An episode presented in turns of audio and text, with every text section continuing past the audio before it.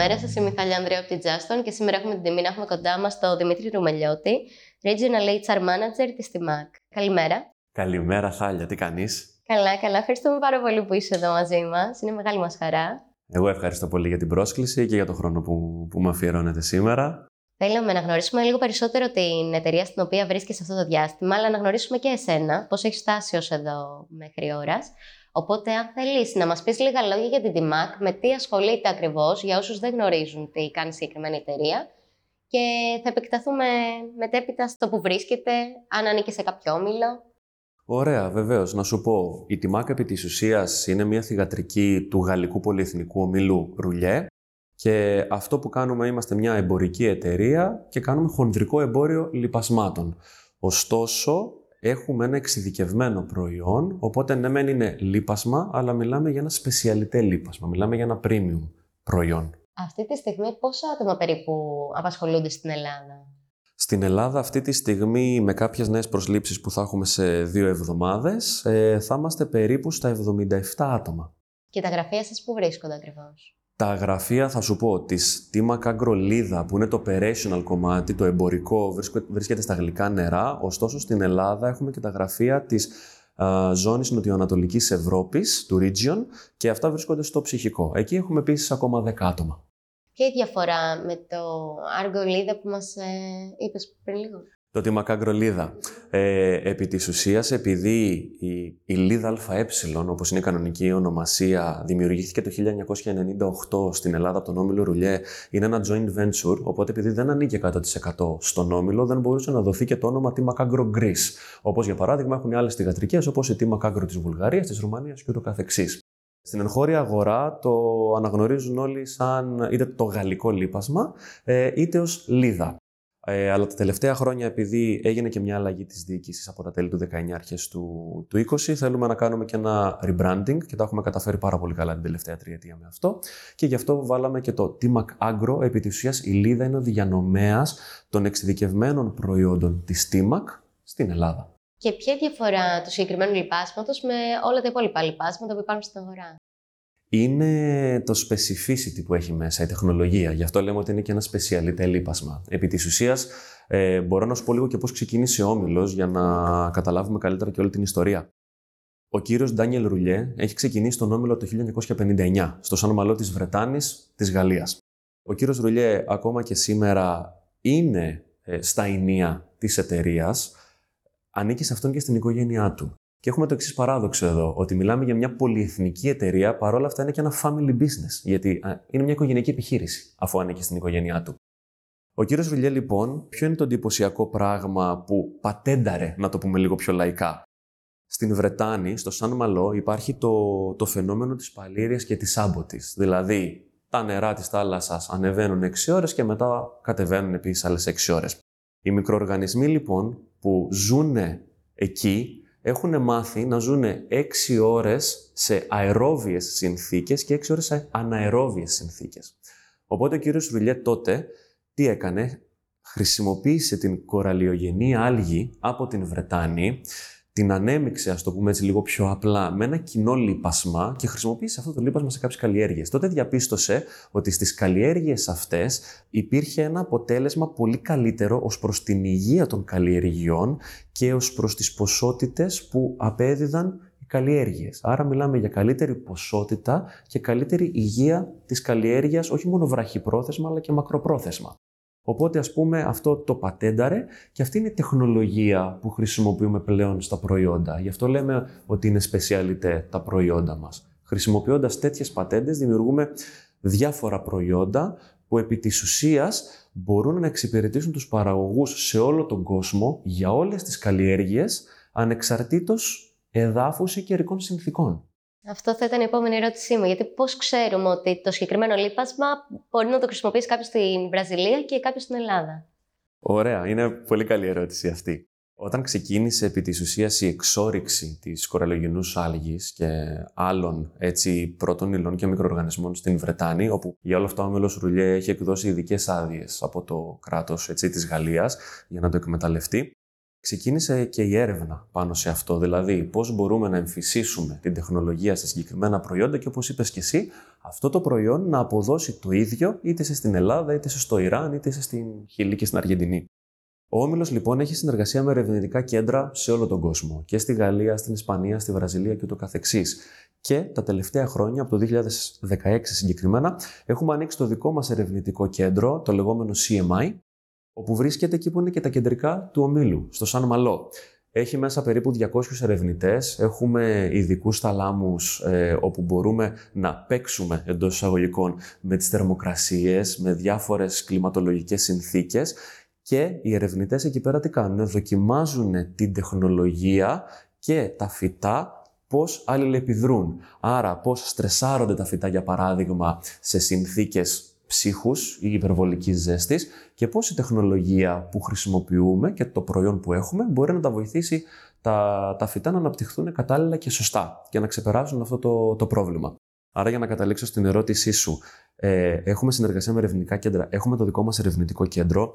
Σκέψου ότι ένα προϊόν περνάει τόσα στάδια πειραματικών, όχι μόνο εκεί στα growth chambers που λέμε και στα θερμοκήπια, στα greenhouses που έχουμε, αλλά περνάει πειραματικά και real time στον αγρό μέσα από τις θηγατρικές μας, ωραία, στην Ελλάδα, στη Γαλλία, στη Βουλγαρία, στην Ρουμανία και ούτω καθεξής, συλλέγουν τα δεδομένα και προκειμένου να βγει το προϊόν μαζικά στην αγορά, περνάνε 6 με 10 χρόνια. Άρα έχουμε κατά μέσο όρο περίπου 8 χρόνια, ωραία χοντρικά, όπου λέμε, ξέρεις κάτι, αυτό το προϊόν θα το βγάλω μαζικά και εγώ σου υπόσχομαι, ανεξαρτήτως εδάφους okay, και κλιματολογικών συνθήκων, ότι μπορεί να σου αποδώσει ένα παραπάνω 10 με 15% είτε το χρησιμοποιήσεις σε σιτάρι για παράδειγμα στη Θεσσαλία, είτε το χρησιμοποιήσεις σε σιτάρι στη Ρουμανία, είτε στην Ουκρανία και το καθεξής.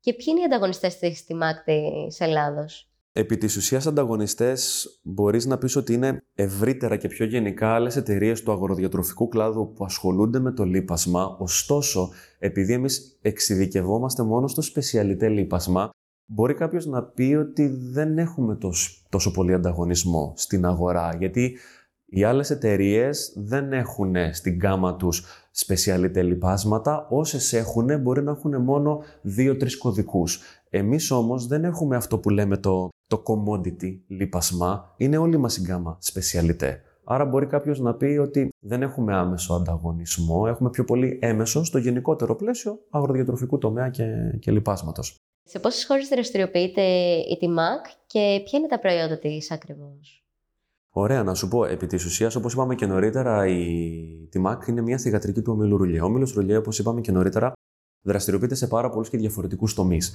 Βέβαια, το κυριότερο κομμάτι του ομίλου είναι η TMAC, γιατί επιφέρει ας πούμε, και το 70% του τζίρου του ομίλου παγκοσμίως. Τώρα μιλάμε για έναν όμιλο που κάνει περίπου 3 ε, δισεκατομμύρια τζίρο. Τουλάχιστον τόσο έχει κλείσει το 2021.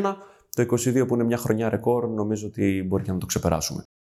Σχετικά με τον Όμιλο, είπαμε ότι έχει το κομμάτι του RD και με το δικό μας ερευνητικό κέντρο και με άλλα ερευνητικά κέντρα. Και επίσης είναι σημαντικό να πούμε ότι και ο Όμιλος Ρουλιέ έχει και πρώτες ύλες. Έχουμε δικά μας ορυχεία, κάνουμε εξόριξη πρώτων υλών, μαγνησίας, φωσφόρου, που είναι υλικά, πρώτες ύλες που χρησιμοποιούμε για να φτιαχτεί το λίπασμα. Και έχουμε και παραγωγικές μονάδες, δηλαδή δικά μας εργοστάσια, πάνω από 100 αυτή τη στιγμή σε όλο τον κόσμο. Γιατί τι προσπαθούμε να κάνουμε σαν όμιλος, προσπαθούμε να είμαστε λίγο εντός εισαγωγικών αυτόνομοι. Δηλαδή να κάνουμε μια καθετοποίηση της παραγωγής από την πρώτη ύλη στην ε, δημιουργία, ας πούμε, του λιπάσματος. Έχουμε κάνει και κάποιες εξαγορές κάποιων άλλων εταιριών, για παράδειγμα, μια εταιρεία στην Αμερική που έγινε πρόσφατα εξαγορά όσον αφορά το πλαστικό. Άρα να έχουμε και τα δικά μας πλαστικά για να αποθηκεύονται κάποια υγρά λιπάσματα, για παράδειγμα. Βέβαια, το σημαντικότερο κομμάτι είναι τη TMAC, που είναι και το κομμάτι το commercial, το εμπορικό έτσι. Γιατί καλό είναι να τα φτιάχνεις, να κάνεις την έρευνα, στο τέλος της ημέρας αυτό που μετράει είναι να γίνει και η πώληση. Συνολικά μπορώ να σου πω ότι η TMAC έχει περίπου 41 θηγατρικές αυτή τη στιγμή σε όλο τον κόσμο. Έχει περίπου στους 8.000 υπαλλήλους, που είναι νομίζω μόνο της TMAC, περίπου 9.500 είναι σε όλο τον όμιλο.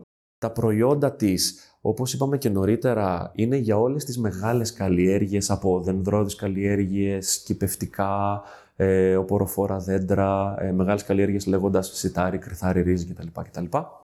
Και έχουμε και μια ευρεία γκάμα, δηλαδή προϊόντικέ μας κατηγορίες χωρίζονται σε κοκόδι, λιπάσματα, υγρά λιπάσματα, βιοδιαγέρτε, κρυσταλλικά λιπάσματα, μικροκοκόδι. Επίσης έχουμε και κτηνοτροφικά προϊόντα, τα οποία και αυτά είναι σπεσιαλιτέ. Οπότε στο CMI που αναφέραμε πριν, δεν γίνεται μόνο η έρευνα για τα λιπάσματα, γίνεται και για τα κτηνοτροφικά προϊόντα. Έχουμε στάβλους, δοκιμάζουν τα κτηνοτροφικά προϊόντα, πώς αυτά επιδρούν στους οργανισμούς των ζώων και εκεί μιλάμε κυρίως για συμπληρώματα διατροφής. Και είναι κάτι και αυτό που στην Ελλάδα τώρα έχουμε ξεκινήσει τον τελευταίο έναν χρόνο. Έχουμε φέρει τέσσερις κωδικούς. Σιγά σιγά λίγο να ανοίξουμε και αυτή την αγορά.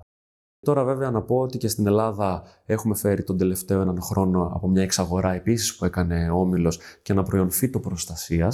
Οπότε καταλαβαίνεις ότι ναι, μεν η κύρια δραστηριότητά μας είναι το σπεσιαλιτέ λίπασμα. Ωστόσο, προσπαθούμε όπου μπορούμε και βρίσκουμε ευκαιρίες να ανοίξουμε και άλλα κομμάτια μέσα στην αγορά, όπως είναι η φυτοπροστασία, όπως είναι κτηνοτροφικό και πάει λέγοντας.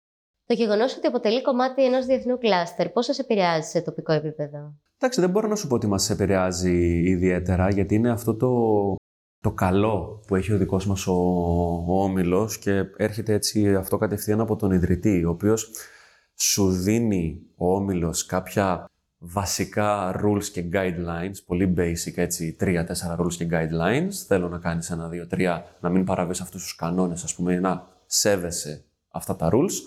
Και από εκεί και μετά δουλεύουμε πάρα πολύ με ένα decentralized system, δηλαδή αποκεντρωμένη διοίκηση. Δεν είναι ότι στηριζόμαστε για όλα στα κεντρικά. Έχει δηλαδή αυτή την νοοτροπία όπου σου λέει πρέπει να φέρεις ένα χ αποτέλεσμα, είτε σε πωλήσεις, είτε οικονομικό, είτε σε ανθρώπους κτλ. Βρες τρόπο να το κάνεις. Κάντο με όποιον τρόπο θέλεις, Εντάξει, σεβόμενος πάντα αυτούς τους τρει-τέσσερι κανόνες που θα σου πω, είτε σε επίπεδο HR, είτε σε επίπεδο commercial, είτε σε επίπεδο finance. Το κάθε τμήμα δηλαδή έχει κάποιους κανόνες που πρέπει να σέβεται. Από εκεί και μετά τον τρόπο που θα πετύχεις εσύ για να φέρεις το αποτέλεσμα, δεν τον ορίζει ο όμιλο. Δεν χρειάζεται δηλαδή όλη αυτή τη γραφειοκρατία κάθε τρεις και λίγο ε, που δυστυχώς ή ευτυχώς συμβαίνει σε άλλες εταιρείες το να πάρεις εγκρίσεις από τα κεντρικά για το budget, θέλω να ανοίξω αυτή την θέση. Ευτυχώς εμείς αυτό το το έχουμε. Σε επίπεδο διοίκησης, στην Ελλάδα ή αντίστοιχα στη Βουλγαρία, στη Ρουμανία και το καθεξής. Ωραία, η διοίκηση συνεδριάζει μεταξύ, μεταξύ τους, βγάζουν το budget, λένε πού θέλουμε να πάμε, τι θέλουμε να κάνουμε, ποιοι είναι οι στρατηγικοί στόχοι. Αν μέσα στη χρονιά αλλάξουν στρατηγικοί στόχοι και κάτι χρειαστεί, κάτι αναπροσαρμοστεί, το συναποφασίζει η διοίκηση μεταξύ μας και προχωράμε κατά αυτόν τον τρόπο. Για να σου δώσω και ένα παράδειγμα, ε, αν ήθελα να ανοίξω τώρα για παράδειγμα μια καινούργια θέση στο marketing για junior product manager, ωραία που ανοίξαμε κάποια στιγμή το καλοκαίρι, δεν χρειάστηκε να πάρω κάποια έγκριση από τα κεντρικά της Γαλλίας, ούτε χρειάστηκε να το αναφέρω σε επίπεδο Νοτιοανατολικής Ευρώπης. Το συνεννοήθηκα με το management το υπόλοιπο της Ελλάδας, είδαμε βάση budget ότι βγαίνει, σκεφτήκαμε στρατηγικά για ποιο λόγο θέλουμε την συγκεκριμένη θέση, πού μπορεί να μας βοηθήσει, ποιο θα είναι το return of investment, okay, στο τέλος της ημέρας και αποφασίσαμε να προχωρήσουμε. Νομίζω αυτή είναι η γαλλική νοοτροπία. Κάπως έτσι λειτουργούμε και εμείς στην Just One. Ναι, το οποίο είναι και πάρα πολύ καλό, έτσι, γιατί σου λέει ότι μπορείς να πετύχεις, αλλά σου αφήνω τους βαθμούς ελευθεριότητας να το κάνεις όπως θέλεις εσύ. Μπορείς να σεβαστείς ένα-δυο πράγματα, σαν γενικότερους κανόνες, κουλτούρα, πες το όπως θέλεις, έτσι. Ε, και από εκεί και μετά σου λέει do your best για να πετύχεις. Και αυτό είναι και το πιο λογικό, γιατί κάθε χώρα έχει διαφορετικές δυσκολίες, διαφορετικά challenges να αντιμετωπίσει. Ισχύει διαφορετικές κουλτούρες, διαφορετικά challenges. Οπότε δεν μπορείς να τους καλυπώσεις όλους σύμφωνα με το γαλλικό mindset. Εμείς το κάνουμε έτσι στη Γαλλία, έτσι θα το κάνετε και στην Ελλάδα. Όντως, όντως. Ισχύει. Εντάξει, ε, υπάρχουν ομοιότητες και διαφορές, να σου πω την αλήθεια, αναχώρα. Ε, αλλά σε αυτό που λες έχεις δίκιο, γιατί Ακόμα, ακόμα το πιο απλό παράδειγμα λόγω του κλάδου μας. Γενικά τώρα του HR και να το πω και λίγο πιο στοχευμένα, talent acquisition recruiting. Κάποιος μπορεί να σκεφτεί και να σου πει στη Γαλλία ή στο UK, ωραία, να τελειώσει κάποιος ένα bachelor μπορεί να είναι τρία χρόνια. Στην Ελλάδα είναι τέσσερα, πέντε, ανάλογα ποια σχολή τελειώνεις. Πολυτεχνικές σχολές, για παράδειγμα, είναι πέντε. Ε, αν είσαι άντρας, χρειάζεται να υπηρετήσεις ε, στο στρατό. Στην πατρίδα. Ακριβώς. Άρα θα χάσεις άλλον έναν μήνα. Στο εξωτερικό δεν το έχουν αυτό. Άρα καταλαβαίνεις αμέσως αμέσως ότι κάποιος, παράδειγμα από την Γαλλία ή από το Ηνωμένο Βασίλειο, στα 21 του, έχει πάρει το πτυχίο του. Αν δεν κάνει μεταπτυχιακό, μπορεί να βγει στην αγορά εργασίας. Στην Ελλάδα, πιο συγκεκριμένα, επειδή είμαστε εδώ, μπορώ να σου πω ότι άμα θέλει 4 με 5 χρόνια, κάποιος θα τελειώσει μετά τα 22-23. Αν είσαι και άντρας, έχεις να πας και τον στρατό σου. Άρα, μετά τα 24-25, και αν έχεις καθυστερήσεις με τη σχολή για το χύψη λόγο, καταλήψεις, αν είσαι σε δημόσιο πανεπιστήμιο και πάει λέγοντας. Άρα βγαίνεις στην αγορά εργασίας μετά τα 24-25. Άρα ξεκινάς στην αγορά εργασίας με την εργασιακή εμπειρία έχοντας ένα desavantage. Έτσι, έχεις ένα μειονέκτημα έναντι κάποιου χρόνια, άλλου. Σίγουρα. Γιατί ο άλλος μπορεί να ξεκινήσει να δουλεύει στα 21-22 και στα 24-25. Εκ των πραγμάτων έχεις μια έλλειψη εμπειρίας τριών ετών. Και το κακό είναι ότι αυτό που έχω παρατηρήσει τουλάχιστον εγώ στην ηλικία που είμαι, έτσι. Ότι τα περισσότερα παιδιά, αν δεν κάνουν και ένα με το πρώτο πτυχίο δεν αντιμετωπίζεις ότι είσαι υπεύθυνος να λάβεις μια θέση. Δηλαδή, μόνο με ένα bachelor δεν υπάρχει μέλλον. Πρέπει να είσαι πάρα πολύ τυχερός για να βρεις με την πρώτη δουλειά. Ισχύει, αλλά νομίζω αυτό έχει πιο πολύ να κάνει με την οτροπία και με την κουλτούρα της Ελλάδας. ναι, στο εξωτερικό δεν είναι έτσι. Δηλαδή, εγώ όταν ήμουν έξω, τι να σου πω, έβλεπα ανθρώπους να είναι στο επάγγελμά μας, ε, HR να έχουν φτάσει σε επίπεδο director και το πρώτο τους πτυχίο ήταν η γεωγραφία. Ναι. OK, okay, πρώτο πτυχίο γεωγραφία, ξεκίνησαν οι άνθρωποι σαν ε, recruiter, μπορεί να κάνανε ένα μεταπτυχιακό αν τους χρειάστηκε, μπορεί και όχι, αλλά κατάλαβες μετά πήρε το δρόμο του, ανέπτυξαν τα skills που έπρεπε να αναπτύξουν και ακολούθησαν μια πορεία, ας πούμε, στο HR. Αυτό είναι και το λογικό. Δηλαδή, δεν μπορεί να ξέρεις 18 χρονών ότι στα 28 θα γίνεις HR manager. Ακριβώς. Πρέπει στην πορεία να ανακαλύπτεις και τα υπόλοιπα. Τι άλλο έχει να σου προσφέρει το κάθε τι. Ναι, βέβαια ξέρεις, αυτό πολλές φορές ξεκινάει και λίγο και από το εκπαιδευτικό σύστημα. Όταν πρέπει να διαλέξεις κατευθύνσεις, κλάδους, κάποιες σχολές σου αποκλείονται. Αλλά αυτό είναι μια άλλη κουβέντα. Ναι, ναι, ναι, ναι, οπότε ας μην μακρηγορούμε για αυτά τα ζητήματα. Οπότε να επανέλθουμε στην κουβέντα μας και μια πορεία που την έχω και τη ρωτώ σε κάθε καλεσμένο. Η εταιρεία πώς κάνει engage τους υπαλλήλους της, ειδικά μετά τον COVID; Έχεις δίκιο. Είναι, είναι έτσι ένα hot trend, ας το πούμε. Ε, ειδικά μετά το COVID που νομίζω έχει ανοίξει περισσότερο και αγορά. Και έτσι ήρθαν στην επιφάνεια και άλλα ζητήματα μετά τα lockdown, όπως έχετε ήδη συζητήσει και με άλλους συναδέλφους, ότι κάποιες αξίες αναθεωρήθηκαν, οι άνθρωποι θέλουν κάτι διαφορετικό, life-work balance, flexibility κτλ. κτλ. Θα σου πω ότι το κομμάτι του engagement των εργαζομένων μας ξεκίνησε έτσι, την πορεία του από όταν άλλαξε και η διοίκηση αρχές του 20. Βέβαια αυτό συνέπεσε και με τον COVID και με τα πρώτα lockdown. Οπότε στην αρχή ήταν πολύ δύσκολο ε, να προσαρμόσουμε κάποια πράγματα έτσι όπως θέλαμε. Γιατί είχαμε να αντιμετωπίσουμε μια καινούργια κατάσταση που ήταν ο κορονοϊός, έτσι. Ήμασταν κλεισμένοι και φοβισμένοι με 10 κρούσματα την ημέρα και τώρα έχουμε 8.500 κρούσματα την εβδομάδα και είμαστε όλοι χωρίς μάσκες και μια χαρά. Και παράλληλα είχαμε και ένα change management επί της ουσίας να κάνουμε στην εταιρεία, γιατί άλλαξε η διοίκηση, οπότε πρέπει να αλλάξουν κάποιες διαδικασίες, ε, να αναπροσαρμόσουμε κάποια πράγματα. Γίνανε αρκετές αλλαγές. Οπότε με το engagement μπορώ να σου πω ότι αρχίσαμε να ασχολούμαστε από τα τέλη του 20 με 21. Επί της ουσίας προσπαθούμε να βρούμε κάποια εντός αγωγικών προγράμματα, παροχές, τι μπορούμε να κάνουμε για να κρατάμε τους εργαζομένους μας happy, ικανοποιημένους.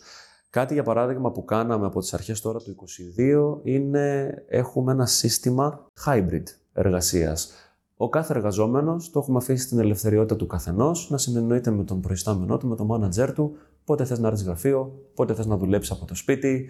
Πριν από δύο εβδομάδες ένας συνάδελφος εργαζόταν από την Ελβετία, κάποια στιγμή το καλοκαίρι ένας συνάδελφος εργαζόταν από τη Μύκονο. Ε, για κάποιες μέρες, δεν σου λέω ότι αυτό μπορεί να είναι σερή για πολλούς μήνες, έτσι, αλλά έχουμε αφήσει την ελευθερία στους ανθρώπους μας να εργάζονται είτε από το σπίτι είτε από το γραφείο, πάντα σε συνεννόηση με τον manager, με τα project που τρέχουν, τις εργασίες και τα deadline, εννοείται. Ε, αλλά σε αυτό, ας πούμε, θεωρώ ότι είναι μια πάρα πολύ καλή παροχή και έχω δει ότι το ζητάνε και πολλοί υποψήφοι στις πρώτες συνεντεύξεις, ειδικά. Ε, ρωτάνε, εσείς πώς διαχειρίζεστε το μοντέλο της hybrid εργασίας, δουλεύετε από το γραφείο, δουλεύετε από το σπίτι κτλ. κτλ. Οπότε νομίζω σε αυτό είμαστε αρκετά ελεύθεροι. Κάποιοι εργαζόμενοι έτσι το, το ακολουθούν πιστά, δηλαδή τι να σου πω, μπορεί να περάσει ένας μήνας και έναν συνάδελφο να μην τον έχω δει καθόλου στο γραφείο. Να μιλάμε μόνο στο τηλέφωνο, μέσω Teams, αλλά και αυτό it's okay. Βέβαια, υπάρχουν και άλλοι συνάδελφοι που παρότι τους το έχουμε ανακοινώσει ότι έχουν αυτή την ελευθερία, θέλουν να έρχονται στο γραφείο. Γιατί τους είχε λείψει και η επαφή. Έχουν συνηθίσει κάποιοι αλλιώς που είναι πολλά χρόνια στην εταιρεία, αλλά νομίζω είναι σημαντικό και η άμεση ανθρώπινη επικοινωνία. Τους έχει λείψει αυτό το buzz που λέμε να γίνεται στο γραφείο. Ειδικά όταν έχεις και open space γραφεία, θεωρούν πολλές φορές πιο άμεσο να γυρίσουν και να σου πούνε Θαλιά, να σου πω, με αυτό και με αυτό τι κάνουμε. γλιτώνεις χρόνο από το να στείλεις τον άλλον ένα email, να τον πάρεις Teams, να μην έχεις σήμα στο ίντερνετ, να μην πιάνει, να τον πάρεις στο κινητό, να μιλάει, να αφήσεις μήνυμα. OK. Okay. Έχει τα θετικά του, έχει και τα αρνητικά του. Από εκεί και μετά, για να κάνουμε engage τους εργαζομένους πέρα από αυτό το, το hybrid μοντέλο που έχουμε υιοθετήσει, προσπαθούμε να βρούμε και άλλες λύσεις. Εντάξει, νομίζω το κλασικό ε, διατακτικές σίτισης που κάνουν αρκετές εταιρείες, κάποια bonus βάσει της απόδοσης, που αυτό το συνδέουμε με KPIs των εργαζομένων και KPIs βέβαια της εταιρείας, να έχει πιάσει και η εταιρεία κάποιους στόχους. Τις μορφές όπου κάποιος μπορεί να λάβει τον bonus, δηλαδή τον bonus μπορείς να το λάβεις μέσα από τη μισθοδοσία, αλλά έχουμε συνεργασία με κάποιες εταιρείες τεχνολογικού εξοπλισμού για παράδειγμα, οπότε μπορείς να το λάβεις και με μορφή gift card ή να το σπάσεις τον bonus. Να, να πάρεις κάποιες gift card γιατί θέλεις να αγοράσεις το χ αντικείμενο για το σπίτι σου και το υπόλοιπο να το πάρεις μέσω μισθοδοσίας ή μέσω pension προγράμματος. Αυτό το επιλέγει ο υποψήφιος; Ναι, αυτό έχουμε αφήσει του εργαζομένους. Πάρα πολύ ωραία. Ναι, βέβαια, γιατί να σου πω κάτι, στο τέλος της ημέρας η εταιρεία. Εντάξει, να το πούμε και λίγο πιο κοινικά, δεν βγαίνει χαμένη. Τα ίδια λεφτά θα δώσεις στον εργαζόμενο. Δηλαδή, θέλεις να δώσεις ένα μπόνου στον εργαζόμενο. Στο τέλος της ημέρας, αυτό που θέλεις να κάνεις είναι να έχεις χαρούμενο τον εργαζόμενό σου. Αν θέλει ο εργαζόμενος να το πάρει μέσω μισθοδοσίας, θέλει να το πάρει σε gift card, θέλει να το πάρει μέσω διατακτικών σύντησης, εάν ξέρει ότι δεν επηρεάζεται μετά το, το φορολογικό. Θέλει να το βάλεις σε ένα συνταξιοδοτικό πλάνο. Εμείς είμαστε ανοιχτοί ως προς αυτό. Γιατί στο τέλος της ημέρας σημασία έχει ο εργαζόμενος να είναι ικανοποιημένος με τον πόνου που θα του δώσεις ε, να το αξιοποιήσει όπως πραγματικά αυτός θέλει και ανάλογα με τις ανάγκες που έχει εκείνη τη στιγμή. Γιατί άμα κάποιος έχει εκείνη τη στιγμή μια ανάγκη για μετρητά, μπορεί να μου πει Δημήτρη, ωραία να το κάνουμε μέσω μισθοδοσίας. Κάποιος μπορεί να θέλει να κάνει μια αποταμίευση ε, για τα παιδιά του, για τον ίδιο. Να μου πει Δημήτρη, έλα να το προχωρήσουμε με ένα συνταξιοδοτικό. OK. Okay. Από εκεί και μετά νομίζω ασφάλεια υγείας, το οποίο περιλαμβάνει και ασφάλεια ζωής, είναι πάρα πολύ σημαντικό γιατί έχουμε και πάρα πολλούς εργαζομένους. Επειδή το μεγαλύτερο κομμάτι της ομάδας είναι εμπορικό. Όλη μέρα κυκλοφορούν στους δρόμους. Δεν έχουν γραφείο. Το, το γραφείο είναι το, το εταιρικό τους αυτοκίνητο. Είναι πάρα πολύ σημαντικό τα μέλη μας να αισθάνονται προστατευμένα και από άποψη υγείας αλλά και από άποψη ζωής. Χτύπα ξύλο, να γίνει το οτιδήποτε. Το καλύπτουμε και αυτό. Όσον αφορά, έτσι, τι να σου πω, για το well-being, flexibility στα working hours. Υπάρχουν αυτά. Δηλαδή, ε, και αυτό το είχαμε ξεκινήσει και προ-κορονοϊού, να σου πω την αλήθεια, έτσι και στις αρχές του, του 20, ευέλικτη προσέλευση στο γραφείο, αν κάποιος θέλει να φύγει νωρίτερα. Πολλές φορές έτσι ξαφνικά μπορεί να κάνουμε pizza day, χωρίς να χρειάζεται να το ξέρει κάποιος. Μπορεί ο οικονομικός διευθυντής, για παράδειγμα, να αποφασίσει και να πει: Ωραία, σήμερα παραγγείλουμε πίτσε για όλους σε δύσκολες περιόδους, όταν βιώνουμε στο high season του δικού μας του επαγγέλματος, ε, βοηθάει, η αλήθεια είναι, και τονώνει και τους εργαζόμενους. Οπότε θεωρώ ότι γίνεται έτσι ένα καλό engagement. Από εκεί και μετά τρέχουμε και satisfaction survey και εσωτερικά δικά μας. Ε, είχαμε κάνει μια συνεργασία βέβαια και με το Great Place to Work, όπου γίναμε και certified uh, workplace uh, τον Φεβρουάριο, ε, όπου μέσα από εκεί βλέπεις και στους εργαζομένους σου τι λείπει, τι μπορεί να θέλουν παραπάνω, να ακούς λίγο τα σχόλιά τους, τι μπορούμε να αλλάξουμε, έτσι. Κάνουμε προγράμματα learning και development, κάνουμε για παράδειγμα σεμινάρια πωλήσεων για τους πολιτές μας. Έχουμε γεωπόνους πολιτές. Όταν προσλαμβάνεις γεωπόνους, ναι, είναι καλή στα τεχνικά, αλλά μπορεί να μην είναι τόσο καλή στην πώληση. Τι κάνουμε, διοργανώνουμε σεμινάρια με advanced sales training techniques. Στο οικονομικό τμήμα, για παράδειγμα, αυτή την περίοδο ε, έχουμε δύο συναδέλφους οι οποίοι τρέχουν δύο διαφορετικά προγράμματα επιμόρφωσής τους για κάποια πράγματα που θέλουν να, να κάνουν, να μάθουν παραπάνω. Οπότε θεωρώ ότι όλα αυτά συνθέτουν έτσι ένα καλό πακέτο στο πώς μπορείς να κάνεις engagement τους εργαζομένους. Και νομίζω το πιο σπουδαίο στο τέλος της ημέρας είναι όταν κάνεις celebrate, ας το πούμε, όταν γιορτάζεις την επιτυχία. Πέρυσι, για παράδειγμα, η εταιρεία πήγε αρκετά καλά. Γενικά κάθε χρόνο πάμε όλο και καλύτερα. Κάνουμε μια ανάπτυξη κάθε χρόνο σε επίπεδο πωλήσεων περίπου 20%. Ε, αυτό αντικατοπτρίζεται και στο οικονομικό αποτέλεσμα, αντικατοπτρίζεται και στην αύξηση του ανθρώπινου δυναμικού. Έτσι, το 19 όταν εγώ ξεκίνησα ήμασταν περίπου 45 άνθρωποι, σήμερα έχουμε φτάσει σχεδόν 80, οπότε είμαστε σχεδόν διπλάσιοι από ό,τι ήμασταν τρία χρόνια πριν. Και κάθε χρόνο με την πρώτη ευκαιρία, στο τέλος της χρονιάς πάμε καλά, Πάντα έτσι γιορτάζουμε αυτές τις επιτυχίες, κάνουμε διάφορα πράγματα, με τους εργαζομένους μαζί, έτσι να βγαίνουμε, να κάνουμε κάποιες δραστηριότητες, είναι πάρα πολύ σημαντικό. Ποια είναι η στρατηγική που ακολουθείτε έως τώρα και ποια τα επόμενα βήματα της εταιρείας, να αναφερθούμε λίγο και στο εμπορικό κομμάτι. Ναι, βεβαίως. Ε, επί της ουσίας, όπως είπαμε και νωρίτερα, είμαστε καθαρά μια εμπορική εταιρεία. Οπότε αυτό που μας νοιάζουν είναι οι πωλήσεις, πώς μπορούμε να βελτιώσουμε τις πωλήσεις και τι καλύτερο μετά μπορούμε να κάνουμε εννοείται και για τους ανθρώπους μας, έχοντας βέβαια πετύχει τα, τα κατάλληλα και τα επιθυμητά αποτελέσματα. Αυτό που δεν αναφέραμε νωρίτερα είναι ότι η TIMAC ως εταιρεία, εκτός από ένα καινοτόμο προϊόν, έχει και έναν καινοτόμο τρόπο προσέγγισης του δικτύου και έναν καινοτόμο τρόπο πώλησης, ας πούμε, σε σχέση με άλλες εταιρείες του κλάδου σε παγκόσμια κλίμακα. Εμείς τι κάνουμε; Εμείς, ναι, μεν όπως είπαμε νωρίτερα, κάνουμε χοντρικό εμπόριο, άρα κάνουμε B2B, Δηλαδή, οι πελάτες μας είναι τα γεωπονικά καταστήματα, οι αγροτικοί συνεταιρισμοί σε όλη την Ελλάδα. Περίπου δηλαδή για να καταλάβεις, ε, τιμολογούμε περίπου 400 καταστήματα αυτή τη στιγμή σε όλη την Ελλάδα. Βέβαια, όλη η Ελλάδα μπορεί να έχει 3.000 καταστήματα, έτσι, μικρά μεγάλα. Ωστόσο, όπως είπαμε, αυτοί είναι οι πελάτες μας, γίνεται η τιμολόγηση, γιατί εκεί γίνεται η πώληση του προϊόντος. Αλλά η καινοτομία που έχουμε στο εμπορικό κομμάτι είναι η εξής: Ότι πάντα έχουμε έναν γεωπόνο πολιτή, ο οποίος δουλεύει με την βάση, δηλαδή με τον παραγωγό. Άρα τι κάνουμε, δημιουργούμε την ζήτηση στον παραγωγό. Και αυτό γιατί το κάνουμε; Γιατί το προϊόν μας είναι ένα premium προϊόν. Ένα προϊόν με τεχνολογία, όπως είπαμε, σπεσιαλίτε, με μία πατέντα.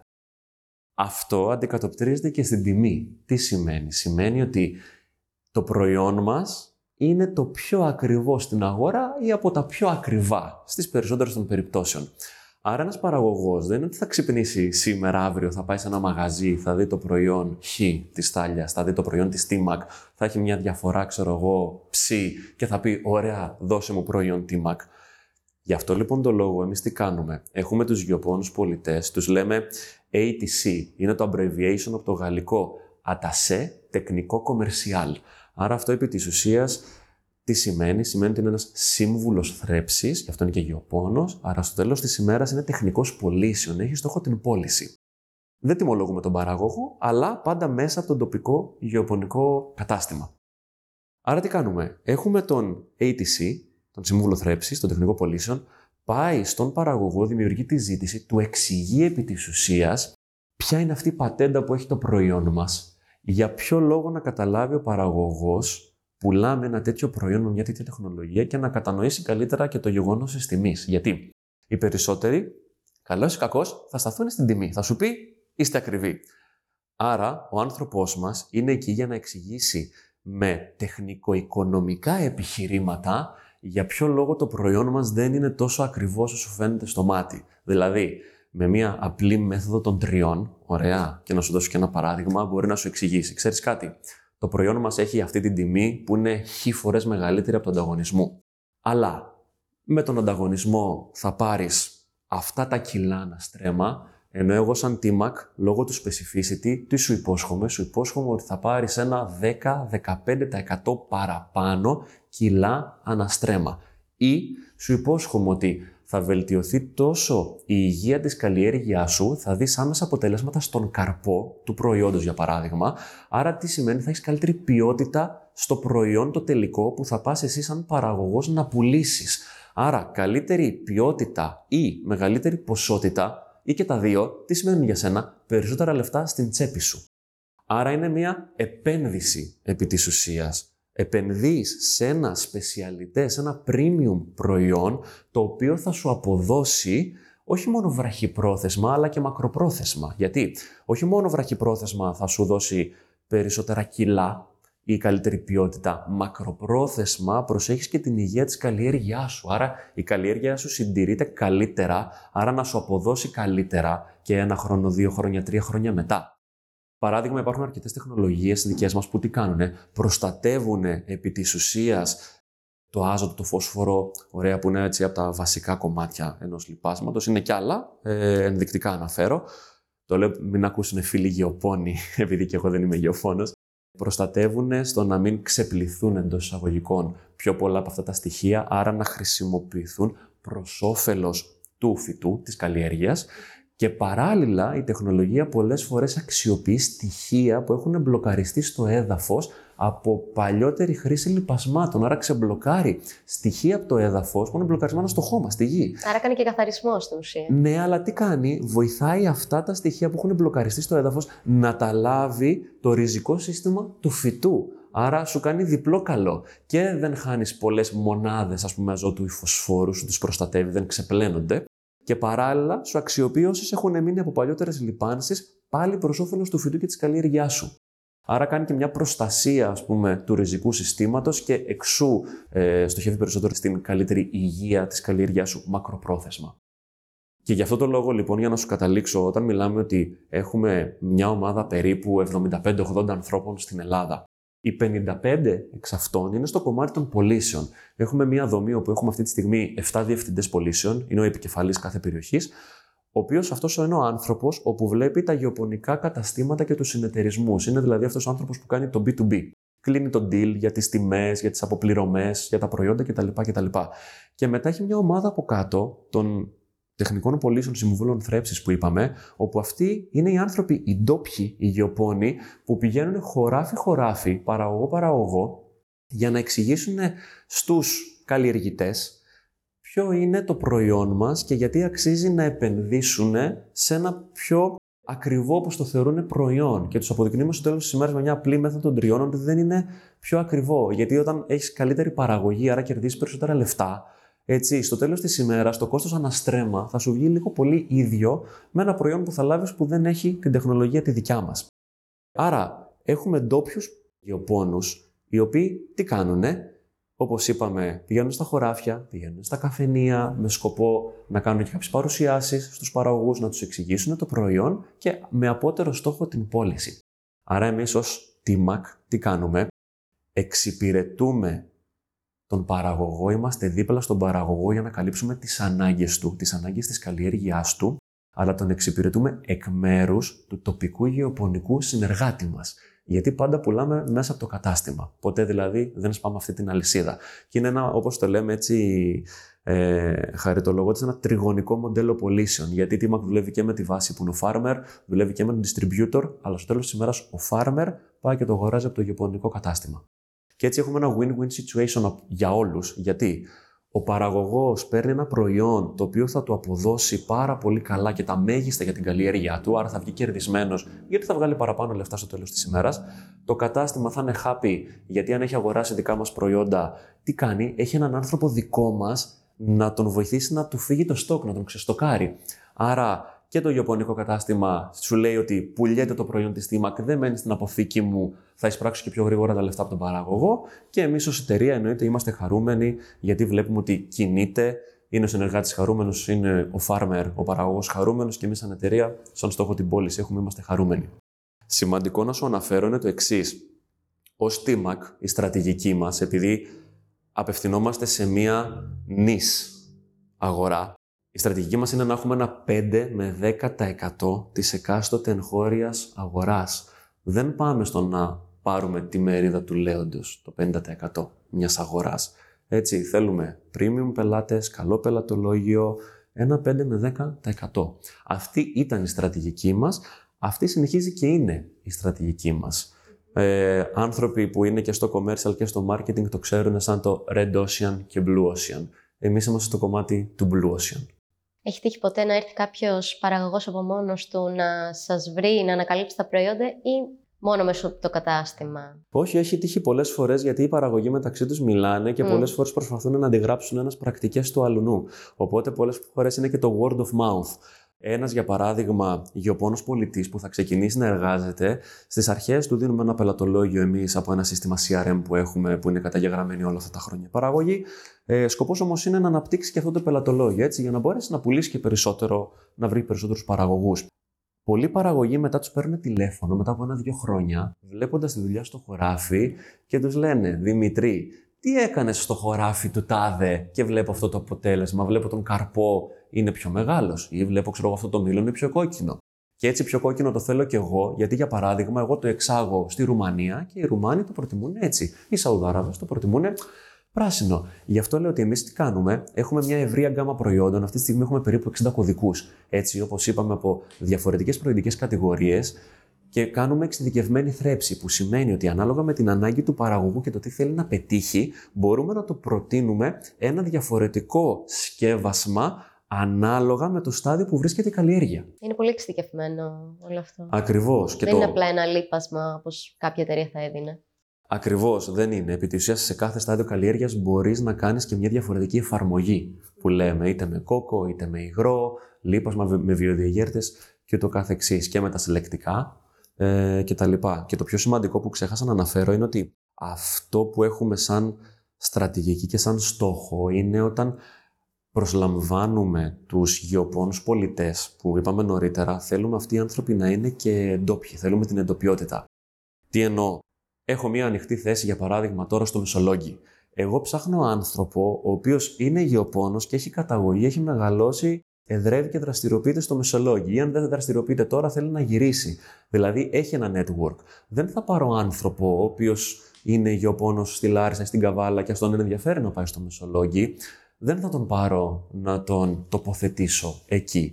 Και αυτό γιατί, γιατί προτιμούμε την εντοπιότητα, γιατί αυτοί οι άνθρωποι ξέρουν καλύτερα το δίκτυο, ε, μπορούν να καταλάβουν καλύτερα τις ανάγκες της περιοχής και των παραγωγών και έτσι πολύ καλύτερα να πετύχουν και οι ίδιοι. Δηλαδή είναι και προς δικό τους όφελος στο τέλος της ημέρας. Άρα μιας και αναφερθήκαμε σε αυτό το κομμάτι, πέρα από το να είναι κάποιος από τον τόπο που θέλετε να προσεγγίσετε. Ποια άλλα χαρακτηριστικά κοιτάτε σε έναν υποψήφιο στην DMAC.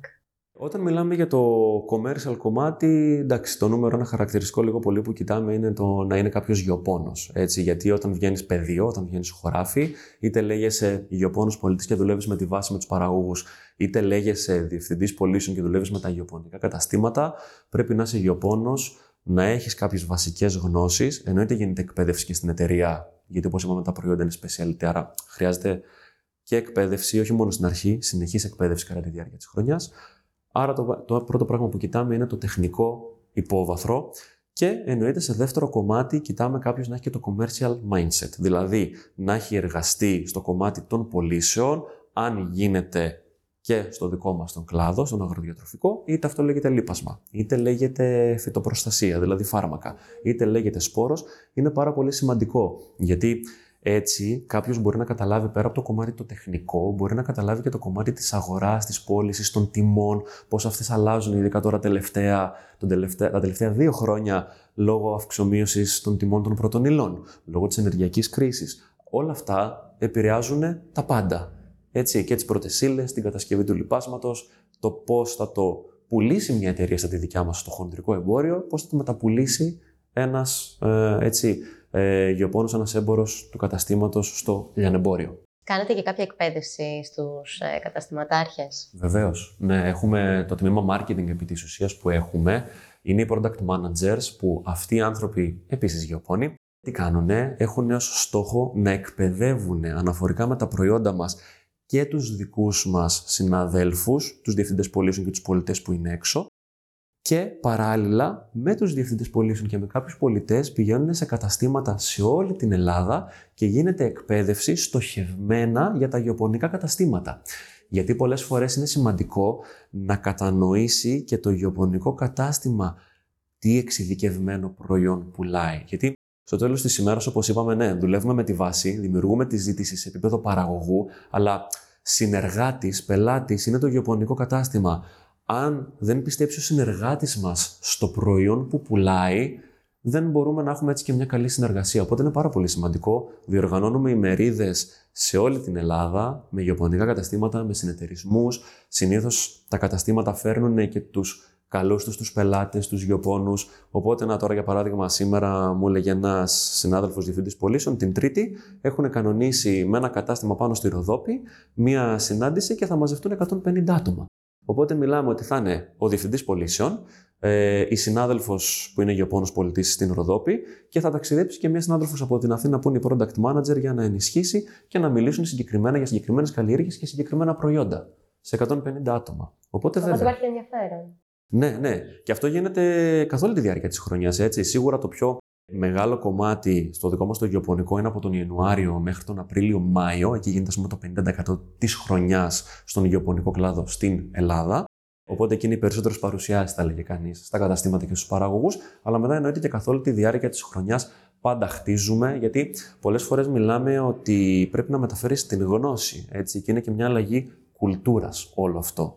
Μιας και αναφερθήκαμε σχετικά με τους μήνες, πότε έχετε παρατηρήσει τη μεγαλύτερη ζήτηση σαν εταιρεία στα λιπάσματα; Ε, Φεβρουάριο, Μάρτιο, Απρίλιο είναι το peak της δικιάς μας περίοδου. Επί της ουσίας ξεκινάνε από, από Γενάρη θα το τοποθετούσα, έτσι άμα το πάμε ημερολογιακά, Ιανουάριο μέχρι Μάιο, από Μάιο αρχίζει λίγο να φθήνει η καμπύλη και αρχίζει λίγο και ξανανεβαίνει από τον Σεπτέμβριο-Οκτώβριο επειδή είναι για τα σιτηρά η περίοδος, όπου μετά Νοέμβρη με Δεκέμβρη έχουμε πολλές προαγορές.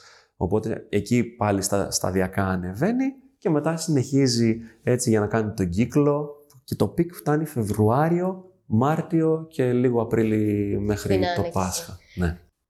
Θα μπορούσες να μας δώσεις μια εικόνα ως προς τη δομή του HR της εταιρείας στην Ελλάδα; Ναι, βεβαίως. Να σου πω. Ε, όταν πρωτοξεκίνησα το 19 στην εταιρεία, ήμουνα μόνος μου επί της ουσίας.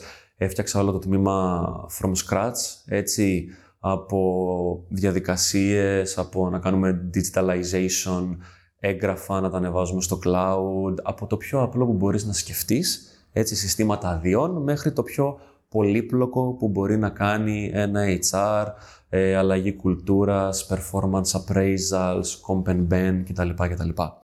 Τώρα, αυτή τη στιγμή, έχω ακόμα έναν συνάδελφο ε, ως HR assistant ε, μαζί μου και επίσης είναι και ακόμα δύο άτομα, ένα άτομο στην Ελλάδα, ένα άτομο που είναι στην ε, ζώνη της Νοτιοανατολικής Ευρώπης, που βοηθάνε με κάποια άλλα κομμάτια, δεν είναι dedicated δηλαδή 100% στο HR, ωστόσο ε, αναφέρονται σε μένα σαν dotted line και βοηθάνε με κάποια project που τρέχουμε και με κάποια άλλα admin κομμάτια που χρειαζόμαστε βοήθεια και υποστήριξη. Όταν ξεκίνησες στην Ελλάδα, είχες κάποια κατεύθυνση από τα κεντρικά ή το ξεκίνησες τελείως τελείως μόνος όλο αυτό; Η κατεύθυνση από τα κεντρικά ήταν πόσου πολιτέ χρειάζεται να πάρουμε και πόσου διευθυντές πωλήσεων για να υποστηρίξουμε το commercial. That's it.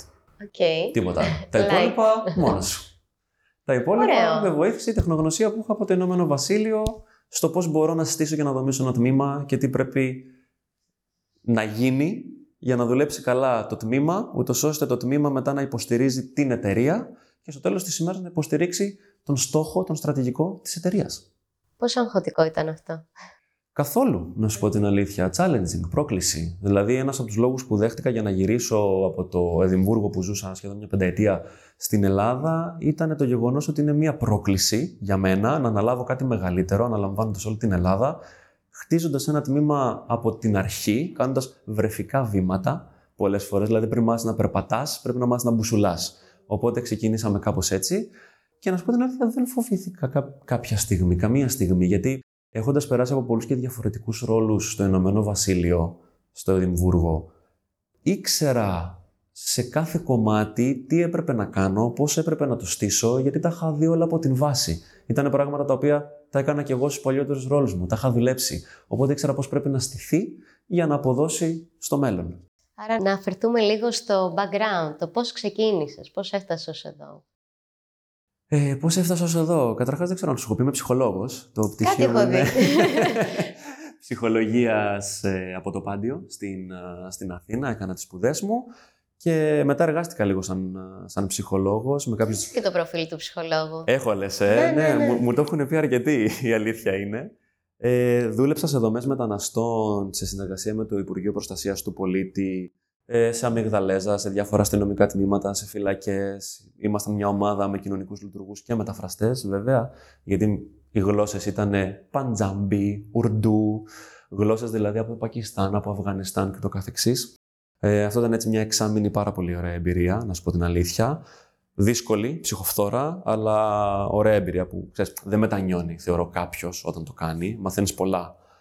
Ε, και μετά έφυγα στο εξωτερικό ε, για να κάνω τις σπουδές στο μεταπτυχιακό επίπεδο πάνω στο, στο HR. Είχα αποφασίσει ότι ήθελα να ασχοληθώ με το business. Πίστευα ότι λόγω του background της ψυχολογίας μπορώ να υποστηρίξω καλύτερα το HR.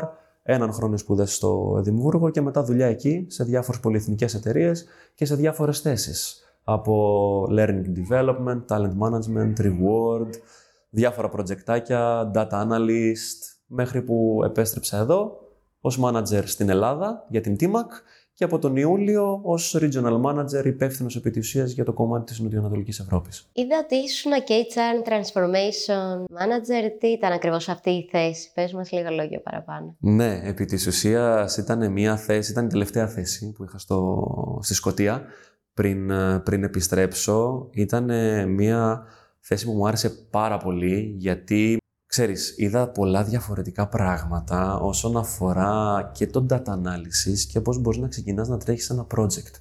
Επί της ουσίας, σκοπός καθημερινός ήταν να κάνω διάφορες αναλύσεις για να μπορώ να υποστηρίζω τα heads άλλων τμήματων, κυρίως του commercial, γιατί είχαμε μεγάλο attrition rate ε, στους πολιτές σε όλο το UK. Οπότε έπρεπε να κάνουμε διάφορες αναλύσεις, να κάτσουμε να καταλάβουμε τους λόγους πίσω από, το, από την αποχώρησή τους, για ποιο λόγο φεύγουν. Δεν είναι ικανοποιημένοι με το ωράριο, με τις απολαβές, με τα commission, με τι δεν είναι ευχαριστημένοι, είναι δύσκολο το αντικείμενο. Η συγκεκριμένη εταιρεία ήταν μια publishing εταιρεία, οπότε είχε να κάνει πάρα πολύ με εφημερίδες, είχαμε δικά μας printing sites σε όλο το UK, αλλά η εφημερίδα, όπως ξέρετε, τα τελευταία χρόνια πεθαίνει γιατί όλα γίνονται digital. Οπότε πέτυχα και την εταιρεία σε ένα επίπεδο αλλαγής έτσι, προς το digital κομμάτι, ωστόσο το κομμάτι των εφημερίδων και των διαφημίσεων που είχαν μέσα από εκεί ήταν ένα πολύ κερδοφόρο κομμάτι. Αλλά πολύ δύσκολο για τους περισσότερους νέους που ξεκινάνε σε αυτό ε, στις πωλήσεις. Άρα καθημερινά ασχολιόμουν με data analysis ως προς αυτό, ε, report ε, προς το management, όχι μόνο για το attrition rate και για τα commission ε, και ούτω καθεξής. Τι, τι καλύτερο μπορούμε να κάνουμε σαν motivation για τους πολιτές, πώς μπορούμε να αλλάξουμε ε, τα scales στα commission, αυτά πάντα σε συνεργασία με τον reward manager στον οποίο αναφερόμουν. Και το άλλο το μεγαλύτερο κομμάτι το οποίο ήταν έτσι mind-blowing για κάποιον που έχει σπουδάσει ψυχολογία και με μεταπτυχιακό στο HR, ε, είχε να κάνει με το implementation του Power BI της Microsoft, όπου επί της ουσίας το είχα σαν project να φέρω στην εταιρεία το data visualization. Αλλά πώς θα γινόταν αυτό; Έπρεπε να συνεργαστώ με το τμήμα IT, εγώ based στο Εδιμβούργο, το IT τμήμα based στο Leeds, στο, στην Αγγλία, για να τραβάμε στοιχεία από το Cube, όπως το ονομάζουν, χωρίς να ξέρω τι σημαίνει αυτό να σου πω την αλήθεια. και μετά είχα έναν συνάδελφο στο HR, ο οποίος ήταν developer, δεν είχε να κάνει με το HR, αλλά ενσωματωνόταν στη δικιά μας την ομάδα. Και αυτός με βοηθούσε και κάναμε μαζί γλώσσα προγραμματισμού, κυρίως βέβαια ο συνάδελφός μου έκανε την SQL. Μάθανα κι εγώ λίγο και έπρεπε να φιντάρουμε τα data από το Cube του IT ε, σε SQL αυτά τα data να φιντάρουν σε CSV files στο Power BI από πίσω, να δημιουργήσουμε όλα τα graph και τα chart, να δώσουμε access στα head των τμήματων αφού ακούγαμε τις ανάγκες τους τι θέλανε να βλέπουνε, πώς θέλανε να τα βλέπουνε, ωραία. Και αυτά τα data να φιντάρουν κάθε μέρα στις 6 το πρωί και στις 6 το απόγευμα και το μόνο που θα είχε να κάνει ο commercial director για παράδειγμα ήταν να πάει στα αγαπημένα του, να ανοίξει, να δει τα τελευταία chart, που βρισκόμαστε σήμερα από πωλήσεις, από attrition, από άδειες, από sickness leave, άμα ήταν για printing sites για παράδειγμα, κάποιοι εργάτες δεν μπορούσαν να πάνε, ε, στα τυπογραφία. Και αυτό ήταν έτσι ένα κομμάτι πάρα πολύ ε, διαφορετικό ως προς τον κλάδο μας. Γιατί είχε να κάνει και με data analysis, είχε να κάνει με raw data, είχε να κάνει με γλώσσα προγραμματισμού. Έμαθα, καλά, πολύ basic πράγματα για την SQL, αλλά από ένα σημείο και μετά, ξέρεις, τα γκουγκλάρεις, παίζει πολύ YouTube, αυτό, αυτό να καταλάβεις καλύτερα. Ε, το Power BI είναι ένα καταπληκτικό εργαλείο και σκέψτε ότι το είχαμε ξεκινήσει αυτό σε εκείνη την εταιρεία το 18.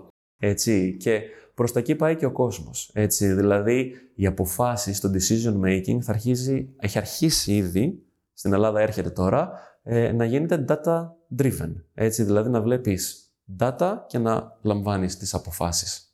Αν έπρεπε να δώσεις μία και μόνο συμβουλή σε κάποιον που αναζητά τώρα μια θέση εργασίας, ποια θα ήταν αυτή; Κοίτα, άμα είναι για μια εταιρεία σαν την δικιά μας, επειδή έχει να κάνει με το εμπορικό κομμάτι, αυτό που θα έλεγα σε κάποιον να δει είναι να δουλέψει κάπου που θα δει τεχνικό κομμάτι, όχι απαραίτητα μόνο για το λίπασμα, και για τα φάρμακα, για τον σπόρο, να μάθει λίγο τεχνικά, να μάθει λίγο καλλιέργειες, να μάθει λίγο λιπάνση, φυτοπροστασία και αν μπορεί να δει και κάτι από το εμπορικό σε πωλήσεις, ακόμα καλύτερα. Δηλαδή να πας να δουλέψεις ένα γεωπονικό κατάστημα, εκεί μέσα μπορείς να κάνεις και πώληση, γιατί κάνεις customer service, Ε, Μπορείς να κάνεις και back office, γιατί θα κάνεις και τιμολογήσεις, θα βλέπεις τιμές, θα ξέρεις πόσο το αγοράζεις, πόσο το πουλάς. Άρα αναπτύσσει λίγο το εμπορικό κομμάτι. Τεχνικά, άμα είσαι από το γεωπονικό κατάστημα, μπορεί να βγαίνεις και έξω να βλέπεις κάποιους παραγωγούς, άρα εξελίσσει λίγο τεχνικά εκεί. Άρα, ξέρεις, είναι μια δουλειά που κάποιος μπορεί να το θεωρήσει ότι δεν είναι το dream job. Όλοι όμως από κάπου ξεκινάμε. Και αυτό θα σου δώσει και τα εφόδια και περισσότερες δυνατότητες να αναπτυχθείς και σε διαφορετικές εταιρείες και σε διαφορετικές θέσεις.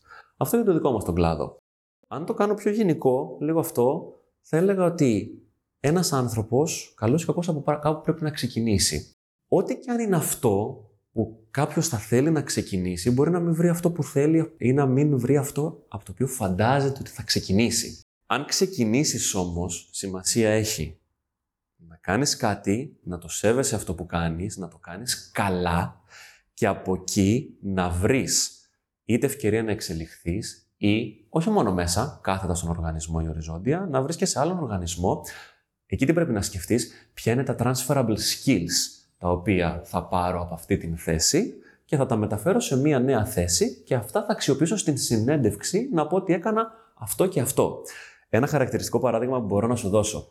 Όταν κάνω συνεντεύξεις που θέλω να βρω ανθρώπους που θα είναι στο χωράφι, γεωπόνοι πολιτές, πολλές φορές κάποια παιδιά έχουν δουλέψει σέρβις σε καφετέριες, σε μπαρ, δεν το γράφουν στο βιογραφικό. Στην συνέντευξη λοιπόν, όταν τους ρωτάω και τους λέω, Έχεις δουλέψει μόνο στο γεωπονικό κατάστημα, έχεις κάνει μόνο την πρακτική στο γεωπονικό πανεπιστήμιο, δεν έχεις δουλέψει πουθενά άλλο. Ε, μου λένε, ξέρεις κάτι, έχω κάνει σεζόν, ξέρω εγώ, στην Μύκονο, στην Ίο, ή έχω δουλέψει στην καφετέρια του χωριού μου, ξέρω εγώ, τρία χρόνια, έτσι και έτσι. Αλλά μου λέει, δεν θέλω να το βάζω στο βιογραφικό, γιατί θεωρώ ότι δεν είναι παρεμφερές με το αντικείμενο. Η απάντηση και η συμβουλή που δίνω σε όλα αυτά τα άτομα είναι η εξής, ότι ναι, OK, okay, δεν έχει να κάνει με το γεωπονικό, αλλά πρέπει να σκέφτεσαι ποιες είναι οι ικανότητες που ανέπτυξες και που μπορείς να μου μεταφέρεις εμένα για να μου πεις ότι ξέρεις κάτι, Δημήτρη, εγώ καθημερινά συνδιαλεγόμουν με χι αριθμό ανθρώπων. Άλλοι πιο δύσκολοι, άλλοι πιο εύκολοι. Έχω αναπτύξει πάρα πολύ καλά την επικοινωνία μου, τα communication skills. Έχω αναπτύξει πάρα πολύ καλά τα skills, την ικανότητα του να διαχειρίζομαι κάποιες δύσκολες καταστάσεις, έναν δύσκολο πελάτη, έναν απαιτητικό πελάτη. Με νοιάζει μια που συνέβη πάνω σε πελάτη, πώς το διαχειρίστηκε για να τον κρατήσω ευχαριστημένο για να μου ξανάρθει ο πελάτης. Όλα αυτά είναι κομμάτια επικοινωνίας, είναι διαπροσωπικά, θέλει έμπαθη, EQ, τα οποία τους εξηγώ ότι μπορείς να μου τα πεις και να μου τα πουλήσεις επί της ουσίας και εμένα. Γιατί η θέση για την οποία σε κοιτάω ποια είναι, θα μιλάς με παραγωγούς, είτε στο χωράφι, είτε στο καφενείο, θα τους πηγαίνεις σε καταστήματα. Χρειάζεται η επικοινωνία, χρειάζεται να είσαι εξωστρεφής και ανοιχτός. Χρειάζεται να μιλάς πάρα πολύ καλά, χρειάζεται να, να έχεις τα persuasion skills για να πείσεις τον άλλον να κάνει κάτι να είσαι δεκτικός, να είσαι με το χαμόγελο. Εγώ αυτό θα συμβούλευα κάποιον. Ξεκίνα από κάπου και βρει τις ικανότητες που μπορείς να μεταφέρεις στην θέση που θες μετά να μετακινηθείς. Ποια πιστεύεις ότι θα είναι τα HR trends για το 2023, Ήδη έχουμε δει κάποια, κάποιες αλλαγές και στην Ελλάδα αλλά και σε πιο global κομμάτι σχετικά π.χ. με την τετραήμερη εργασία. Ποια είναι η γνώμη σου και γενικά τα trends; Κοίτα, θα σου πω όντως, η τετραήμερη εργασία είναι κάτι που ακούγεται αρκετά έτσι στην Ευρώπη τα τελευταία χρόνια.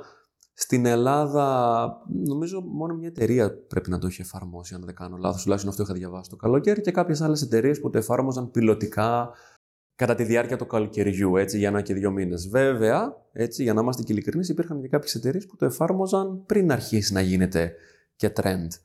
Ε, στην Ελλάδα μιλάω πάντα. Ε, το οποίο είναι πάρα πολύ καλό γιατί σημαίνει ότι έχουν και ένα mindset από το εξωτερικό και θέλουν να φέρουν κάτι διαφορετικό. Να σου πω την αλήθεια, δεν το έχω δοκιμάσει, δεν ξέρω πώς θα είναι, ωστόσο πρέπει να το δοκιμάσεις για να δεις αν θα πετύχει και σε ποιον αρέσει και σε ποιον δεν αρέσει. Θεωρώ ωστόσο ότι θα ήταν καλό σταδιακά κάποιες εταιρείες να αρχίσουν πιλωτικά όπως κάνανε κάποιοι το καλοκαίρι να το εφαρμόζουν. Κάποιοι εργαζόμενοι ενδεχομένως να θέλουν να κάνουν τετραήμερη εργασία. Κάποιοι μπορεί να μην θέλουν. Σε κάποιους κλάδους μπορεί να ταιριάζει πιο πολύ. Σε κάποιους κλάδους μπορεί να μην ταιριάζει. Στον δικό μας τον κλάδο, για παράδειγμα, τον υγειοπονικό, καλός ή κακός, επειδή είμαστε έτσι ένας περίεργος, ας πούμε, κλάδος, δεν μπορείς να πεις σε κάποιον ότι θα δουλέψει τέσσερις μέρες. Δεν μπορείς να το κάνεις εύκολα. Γιατί ο παραγωγός έτσι πηγαίνει στην καλλιέργειά του όταν δεν βρέχει. Άρα, ανάλογα με τις καιρικές συνθήκες. Το καλοκαίρι μπορεί να είναι στο χωράφι του μέχρι τις 9 το βράδυ. Αντίστοιχα όμως ξυπνάει στις 6 το πρωί και στις 12 τρώει μεσημεριανό και στις 2 κοιμάται. Δουλεύεις Σαββατοκύριακα. Ένας εντελώς διαφορετικός κόσμος από έναν κόσμο, ας πούμε, και έναν κλάδο τεχνολογικό ή με services και ούτω καθεξής. Άρα, κάποιες εταιρείες είναι πιο εύκολο να το εφαρμόσουν, κάποιες όχι. Ενδεχομένως το καλύτερο θα ήταν, όπως ας πούμε και με το hybrid μοντέλο δουλεύουμε από το γραφείο ή από το σπίτι, να μπορούσαν κάποιες εταιρείες να πούνε, ξέρεις κάτι, μπορούμε να το εφαρμόσουμε σε κάποιους. Απλά εκεί εγείρει άλλα ζητήματα και ερωτήματα σχετικά με το discrimination που μπορεί να έχουν κάποιες ομάδες έναντι κάποιων άλλων, άρα εσύ μπορείς να δουλέψεις τέσσερις μέρες τάλια, ενώ εγώ, επειδή βγαίνω χωράφι για παράδειγμα, δεν μπορώ να δουλέψω τέσσερις μέρες. Και είμαστε στην ίδια εταιρεία. Άρα εκεί πάλι. Εκεί δεν είναι πρόβλημα, πάλι να Θέλει ακριβώς μία, μία ισορροπία. Τώρα, άλλα trends που θεωρώ ότι θα έρθουν μέσα στο 23 και είναι και απόρρια έτσι, της post-COVID εποχής, έχει να κάνει με το hybrid μοντέλο εργασίας ε, και την εντός εγών διαμάχη που υπάρχει πολλές φορές μεταξύ εργοδοτών και εργαζομένων. Θέλουμε να επιστρέψετε στο γραφείο. Όχι, εμείς, σαν εργαζόμενοι, δεν θέλουμε να επιστρέψουμε στο γραφείο. Θέλουμε να δουλεύουμε remotely ή να δουλεύουμε τρεις μέρες από το σπίτι, δύο μέρες από το γραφείο. Έχεις δει μεγάλη κολοσσή έτσι, σε όλο τον κόσμο. Στέλνουν memo στους εργαζομένους τους, πρέπει να επιστρέψετε στο γραφείο ή θα τους το κάνουν phased return, δηλαδή σταδιακά. Γι' αυτό εγώ σου είπα και νωρίτερα ότι θεωρώ ότι είναι ένα πάρα πολύ καλό benefit που εμείς δίνουμε στους εργαζομένους μας, ότι δούλεψε από όπου θέλεις. Μίλα με τον προϊστάμενος, να βγει δουλειά, ωραία, και μπορείς να εργάζεσαι από όπου θέλεις. Το ζήσαμε στο πρώτο lockdown. Δεν κάνει διαφορά. Την ίδια δουλειά θα κάνεις και τώρα. Έχεις τον εξοπλισμό που σου χρειάζεται για να φέρεις εις πέρας στο αποτέλεσμα που πρέπει να παραδώσεις. Αν δεν τον έχεις τον εξοπλισμό, ζήτησέ μας το κάτι παραπάνω. Θες μια παραπάνω οθόνη, για παράδειγμα. Θέλεις κάτι άλλο, έχεις λάπτοπ, έχεις κινητό, μπορεί να εργαστείς από παντού και να έχεις και μια σύνδεση ίντερνετ σταθερή. Ειδικά όταν έχεις Skype, Zoom, Teams Call και όλες αυτές τις πλατφόρμες. Okay. Ε, οπότε θεωρώ ότι το hybrid μοντέλο είναι πάρα πολύ σημαντικό να σταθεροποιηθεί μέσα στο 23.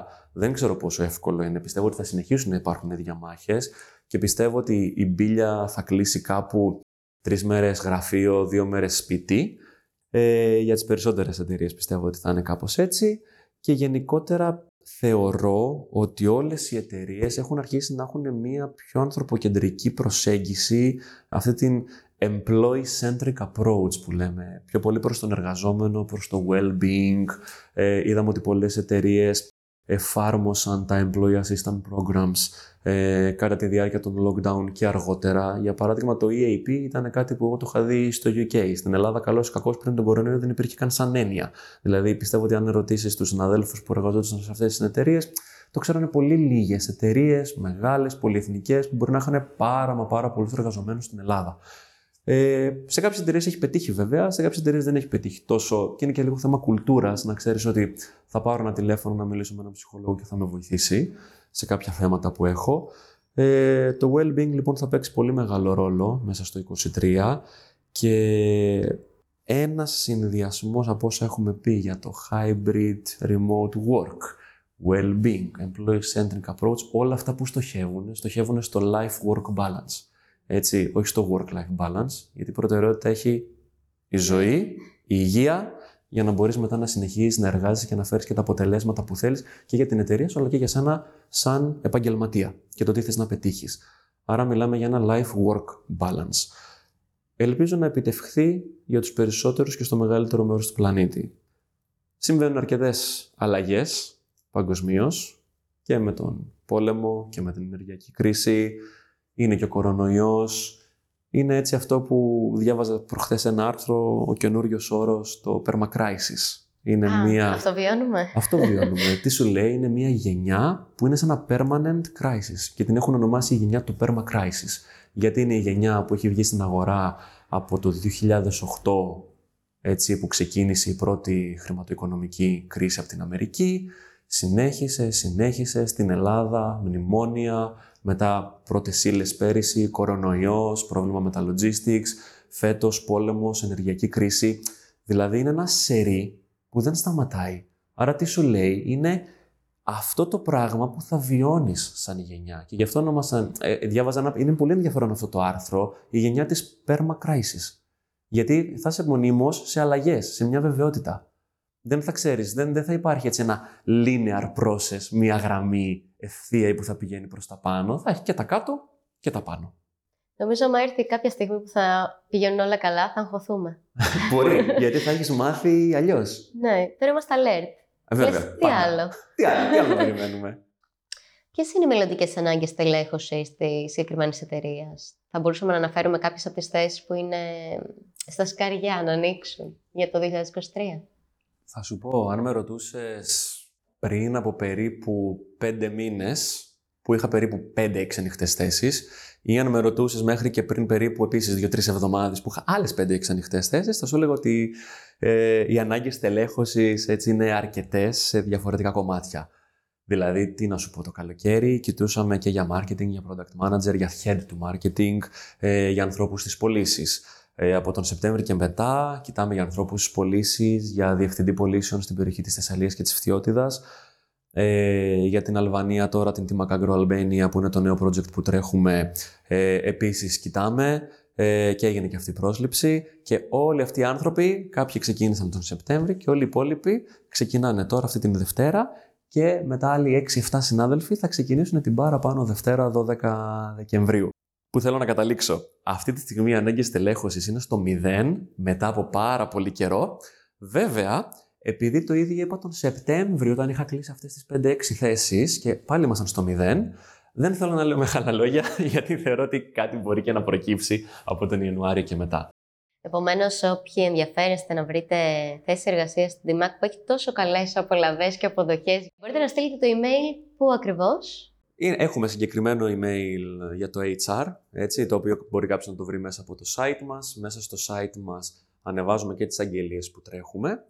Και έτσι κι αλλιώς υπάρχει το email που κάποιος μπορεί να στείλει το βιογραφικό του και η αλήθεια είναι μπορώ να σου πω, έχει τύχει πολλές φορές να προσλάβουμε ανθρώπους ε, επειδή ναι, μεν έστειλαν το βιογραφικό τους, εμείς σκεφτόμασταν να την ανοίξουμε τη θέση και επειδή μάτσαρε, έτυχε να ματσάρει το βιογραφικό, δεν ανοίξαμε ποτέ την θέση. Δηλαδή, έχει τύχει να με ρωτήσει κάποιος πότε δημιουργήθηκε αυτή η θέση, δεν την είδα να διαφημίζεται. Έτυχε να έχω το database με τα βιογραφικά, να ανατρέξω, να μιλήσω με τον υποψήφιο, με την υποψήφια και να κουμπώσουμε καλά. Οπότε, πιστέψτε με, μια πολύ καλή συμβουλή είναι ότι σε κάποια εταιρεία που σε ενδιαφέρει και ας μην υπάρχει αυτή τη στιγμή η θέση ανοιχτή, στείλε το βιογραφικό σου, γιατί το κρατάμε στο database και το πρώτο πράγμα που κάνουμε είναι να ανατρέχουμε και στο database να δούμε ποιος άνθρωπος βάσει του skillset που έχει μας ταιριάζει για την θέση. Έλα να κάνουμε μια κουβέντα. Αν ψάχνεις εσύ, ψάχνω κι εγώ, μπορεί να ταιριάξουμε και να συνεργαστούμε παρέα. Και αντίστοιχα, γνώμη μου πάντα έτσι. Δεν ξέρω αν το τηρείτε στη συγκεκριμένη εταιρεία. Μπορείτε να ψάξετε στην εταιρεία που σας ενδιαφέρει τα άτομα που είναι στο HR να τα κάνετε ένα κλικ στο LinkedIn και να μιλήσετε απευθείας μαζί τους, που είναι πολύ πιο άμεσο και μπορεί να σας δώσουν κατευθείαν feedback για τη θέση που ψάχνετε. Οπότε μην διστάσετε να επικοινωνήσετε και με τον Δημήτρη. Έδωσα εγώ το OK. Δεν ξέρω αν έχω το OK. Εγώ είμαι ανοιχτός σε επικοινωνία ανά πάσα ώρα και στιγμή για οποιαδήποτε θέση, γενικότερα και για τον κλάδο και γενικά για συμβουλές. Ως εργαζόμενος στο εξωτερικό για ένα μεγάλο διάστημα, ποιες διαφορές παρατήρησες συγκριτικά με τον τρόπο λειτουργίας του HR της Ελλάδος και του εξωτερικού; Ωραία ερώτηση. Το θέμα είναι ότι στο εξωτερικό που ήμουν πέντε χρόνια εργάστηκα σε τρεις διαφορετικές εταιρείες και σε διαφορετικά κομμάτια του HR. Στην Ελλάδα όταν ήρθα, επί της ουσίας, εγώ έστησα όλο το τμήμα του HR και δεν έχει τύχει να εργαστώ και σε κάποια άλλη εταιρεία για να μπορώ να κάνω μια σύγκριση. Ωστόσο, γενικότερα, επειδή μιλάω και με συναδέλφους από τον κλάδο, κατανοώ ότι σε κάποια κομμάτια είμαστε πίσω σε σχέση τουλάχιστον με το UK που έχω προσωπική εργασιακή εμπειρία. Είμαστε πίσω, για παράδειγμα, diversity, equity and inclusion. Ωραία.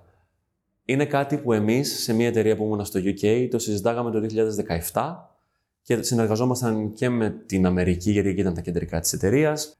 Ποια είναι τα best practices που ακολουθούν ε, στην Αμερική σχετικά με αυτό, το οποίο βέβαια ξεκινάει από επίπεδο recruiting, από την στελέχωση.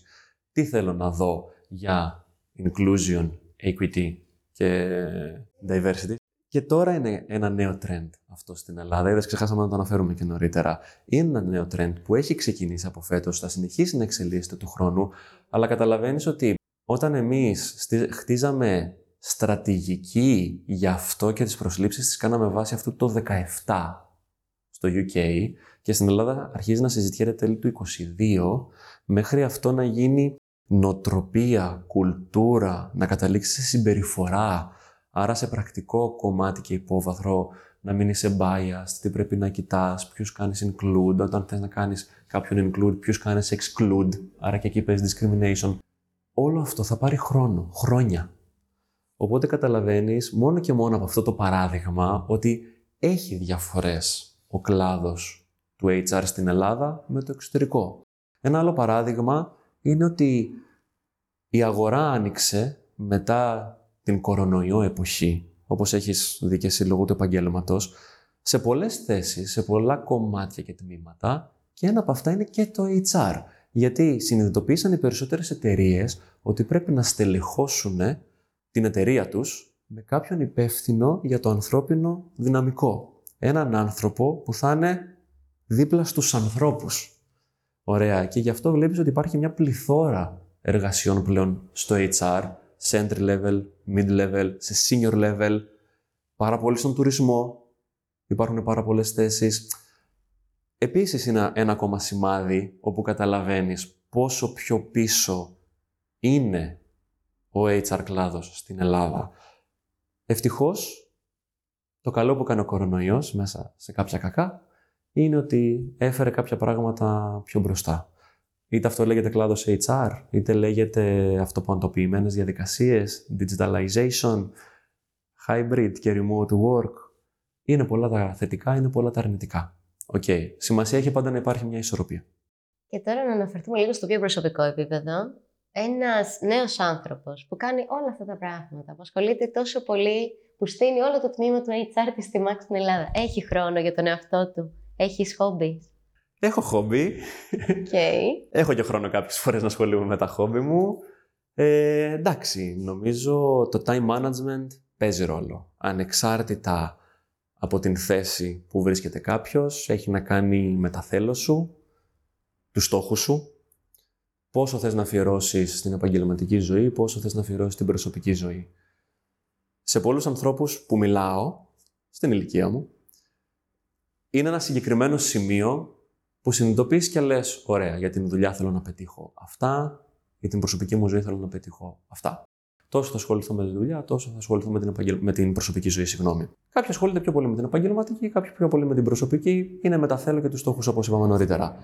Εγώ κάποιες φορές, τις περισσότερες φορές, ίσως έχω χρόνο να σου πω την αλήθεια, να κάνω κάποια από τα χόμπι μου, όχι όλα, γιατί καθώς και η οικογένεια μεγαλώνει, ε, στην προσωπική μου ζωή πλέον έχω πιο πολύ σαν στόχο να ασχολούμαι με την κόρη μου που είναι νεογέννητη, με τον σκύλο μου που έτσι όταν βγαίνω με τη σκυλίτσα μου βόλτα ξελαμπικάρω, πολύ λαϊκά να το πω, παίρνω αέρα, ξεφεύγει η σκέψη μου, περπατάω. Και όπως είπα νωρίτερα είναι και θέμα διαχείρισης χρόνου, time management. Δηλαδή μπορείς να αφήσεις κάτι πιο πίσω για να κάνεις τώρα αυτό που θέλεις, για παράδειγμα να πας σε ένα γυμναστήριο, και αν θέλεις μετά, ωραία, ξανασχολήσουμε αυτό που άφησες πίσω ή την επόμενη μέρα το πρωί, ξεκίνα λίγο νωρίτερα να κάνεις την, ε, την δουλειά σου. Άρα πρέπει να είσαι flexible. Αυτό είναι το συστατικό για την επιτυχία. Πρέπει να είσαι flexible, πρέπει να είσαι adaptable, ωραία σε διάφορες καταστάσεις και συνθήκες, ε, να προσαρμόζεσαι. Δεν είναι εύκολο. Αλλαγές συμβαίνουν στην προσωπική σου ζωή, αλλαγές συμβαίνουν στον εργασιακό σου τομέα, είτε στην ομάδα σου είτε ευρύτερα στην εταιρεία πρέπει να είμαστε λίγο χαμαιλέοντες. OK. Okay. Τώρα να σου πω για τα χόμπι μου, για παράδειγμα, παίζω κιθάρα, τραγουδάω, έπαιζα παλιά live στο κέντρο όταν ήμουν φοιτητής. Ε, είχα πάει να ξεκινήσω πάλι μια τέτοια προσπάθεια όταν γύρισα στην Ελλάδα με κάποιους φίλους. Ήρθε ο κορονοϊός, δεν βρισκόμασταν, τώρα έχει μείνει στη μέση. Εγώ έκανα οικογένεια, ξεκινάνε και οι άλλοι. Ξέρεις, όταν ασχολείσαι με το παιδί σου, με το σκυλί, πάει λίγο πιο πίσω η κιθάρα. Ναι, ναι, ενώ ναι, ναι. υπάρχουν χόμπι, βάζεις άλλες προτεραιότητες. Και τα live σε τι είδος ήταν η μουσική που παίζατε; Ε, ελληνική ροκ έντεχνη και κάποια ξένα classic rock. Και είχατε και δικά σας κομμάτια; Δικά μας κομμάτια είχαμε προσπαθήσει, όχι με πολύ μεγάλη επιτυχία, με φαντάστης, ναι, είχαμε κουτσογράψει κάποια και τους στίχους και τη μουσική, αλλά εντάξει, πιο πολύ κάναμε διασκευές γνωστών συγκροτημάτων. Πολύ ενδιαφέρον και πολύ ανατρεπτικό. Δεν μπορείς να σκεφτείς ότι ένας HR manager είναι και καλλιτέχνης στην ίδια στιγμή. Αλλά βασικά είμαστε τα πάντα, όπως γράφει εδώ και ο πίνακας που έχουμε εδώ στο γραφείο, ότι είμαστε unofficial δικηγόροι, ψυχολόγοι, web planner. Κάνουμε τα πάντα και συμφέρουμε, νομίζω. Η HR γενικότερα, βέβαια. HR γενικά. Μα έτσι μπορείς να υποστηρίξεις καλύτερα τους ανθρώπους. Ισχύει. Δηλαδή, Γιατί έχεις όταν- μεγαλύτερη ενσυναίσθηση, μπορείς να καταλάβεις τι σκέφτονται. Και μεγαλύτερη ενσυναίσθηση, ένα, αλλά το δεύτερο είναι επειδή εμπλέκεσαι με όλους. IT, commercial, marketing. Έχεις τη μεγαλύτερη εικόνα. Καταλαβαίνεις πιο πολύ, καταλαβαίνεις πιο καλά. Όταν είσαι μαζί τους, έτσι μπορείς να τους υποστηρίξεις καλύτερα. Όταν ακούς τα θέλω τους και τις ανάγκες τους, μπορείς να βρεις την λύση στα προβλήματά τους. Αλλιώς πώς; Ποιο είναι το αγαπημένο σου μότο, αυτό που σε εμπνέει και μπορείς και συνεχίζεις τη ζωή σου; Λοιπόν, θα σου πω. Είναι κάτι που το έχω κάνει χειρόγραφα, το είχα σημειώσει, σε ένα post-it και το είχα καρφιτσώσει σε έναν πίνακα ανακοινώσεων στο παιδικό μου δωμάτιο όταν ήμουνα μαθητής Λυκείου. Το οποίο είναι μια φράση του, του Benjamin Franklin, όπου λέει ότι όταν επενδύεις στην εκπαίδευση, αυτή είναι και αυτή που θα σου πληρώσει τον καλύτερο τόκο, το καλύτερο επιτόκιο. Γιατί πολλές φορές οι άνθρωποι νομίζουν ότι η εκπαίδευση μπορεί να είναι ακριβή και το επιχειρηματολόγησε και έλεγε ότι αν θεωρείς ότι η εκπαίδευση είναι ακριβή, τότε δοκίμασε την άγνοια. Οπότε αυτό το, το γνωμικό στα αγγλικά επί της ουσίας, ότι κάνε ένα invest στο knowledge, στη γενικότερη γνώση, because it will pay the best interest, είναι αυτό που το έχω και σαν mindset. Από ποια άποψη, από την άποψη ότι θέλω να μαθαίνω καινούργια πράγματα. Θέλω να βλέπω καινούργια πράγματα. Καλό ή κακό αυτό αντικατοπτρίζεται, νομίζω και επαγγελματικά, λόγω των θέσεων που έχω αλλάξει και των γνώσεων που έχω πάρει από διαφορετικά κομμάτια, αλλά και σε προσωπικό επίπεδο. Δηλαδή, είμαι ένας άνθρωπος που, να το πω και λίγο στα χόμπι που σου είπα, ασχολούμαι με την κιθάρα που είμαι αυτοδίδακτος. Ε, για μουσική παιδεία και για φωνητικά έκανα σε οδείο. Ασχολούμαι με την ε, φωτογραφία, έχω κάνει σεμινάρια σε πορτρέτα και φωτογραφία τοπίου, δηλαδή έχω τη δικιά μου DSLR, αγοράζω φακούς, σώματα, μ' αρέσει να ασχολούμαι με αυτό. Σημασία έχει να μην σταματάς να μαθαίνεις. Δηλαδή, αυτό που, μου- που, που έμαθα όταν ήμουν στο, στο UK έτσι σαν φράση, τι μου λέγανε πολλές φορές οι συνάδελφοι όταν βλέπαμε έτσι μια καινούργια κατάσταση και μαθαίναμε από αυτήν, σε εργασιακό περιβάλλον, ότι every day is a school day. Κάθε μέρα είναι σαν να είσαι σχολείο, μαθαίνεις κάτι καινούριο. Ό,τι και αν είναι αυτό. Οπότε αυτό είναι που έχω σαν άνθρωπος. Είναι η νοοτροπία μου τέτοια. Να μαθαίνω, να δοκιμάζω. Δηλαδή, αν σου πω ότι έχω κάνει ξυλογλυπτική, θα μου πεις τι είναι αυτό. Όχι, γιατί το ψάχνω, είναι τέλειο. Κατάλαβες. Αυτό το είχα κάνει στην, ε, στην Σκωτία. Ε, πηγαίνω, παίζω escape room, λατρεύω τους γρήφου. Έτσι, λατρεύω τα βιντεοπαιχνίδια. Από μικρός έχω κόλλημα. Και μπορώ να σου πω transferable skills μέσα από τα βιντεοπαιχνίδια που κάποιος μπορεί να μην τα σκεφτεί. Πολλές φορές δηλαδή μου λέγανε, με την ιδιότητα μου ως ψυχολόγος, μπορεί να μου λέγανε κάποιοι γονείς, ξέρεις, το παιδί μου είναι κολλημένο σε υπολογιστή, στο PlayStation, βιντεοπαιχνίδια.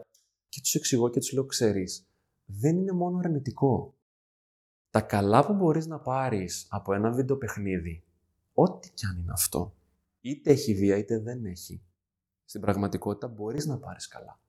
Υπάρχουν πράγματα που μπορείς να πάρεις. Μπορείς να γίνεις πιο παρατηρητικός, σίγουρα. Ξεκάθαρα. Και alert άμα έρθουν να σε σκοτώσουν, να περιμένεις τον εχθρό. Εγώ έτσι το φαντάζομαι, δεν ξέρω.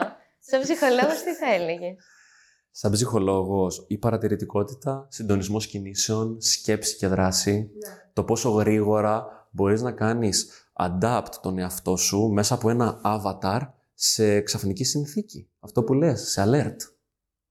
Γίνεται κάτι εκεί. Δηλαδή, και δεν χρειάζεται αυτό σου λέω να είναι βίο το παιχνίδι, να σου την πέσει κάποιος με ένα όπλο. Μπορεί να λύνει ένα παιχνίδι με γρήφου, να τραβήξει το λάθος καλώδιο και να σου δείξει ότι το δωμάτιο αρχίζει και γεμίζει νερό. Και να πρέπει να βρεις τον γρίφο για να σταματήσει το δωμάτιο να γεμίζει νερό για να μην πνιγείς. Αυτά, έστω και μέσα από το βιντεοπαιχνίδι, ε, α- αναπτύσσει κάποια skills. Ανα- Γιατί όταν είσαι εντός αγωγικών συνδεδεμένος με το avatar που βλέπεις στην οθόνη για το βιντεοπαιχνίδι που παίζεις, εκείνη τη στιγμή βιώνεις άγχος, στρε. Ε, το avatar μου θα πνιγεί. Είναι ο χαρακτήρας μου στο βιντεοπαιχνίδι, άρα εγώ θα πεθάνω. Οκ, μέσα από το βιντεοπαιχνίδι. Πρέπει γρήγορα να βρω τη λύση, τον γρίφο. Σκέφτεσαι εντελώς διαφορετικά. Δεν το είχα σκεφτεί ποτέ έτσι. Και η καλύτερη συμβουλή που σου έχουν δώσει και αν θέλεις να μας πεις ποιος. Είναι πολλές οι συμβουλές θεωρώ που μου δίνουν άνθρωποι. Μπορεί όχι με επίσημο τρόπο, με πιο ανεπίσημο τρόπο. Τι εννοώ ανεπίσημο ή επίσημο, μπορεί να είναι, ξέρεις, συζητήσεις που μπορεί να κάνεις με γονείς, με φίλους που μπορεί να έχουν μια εμπειρία σε κάτι.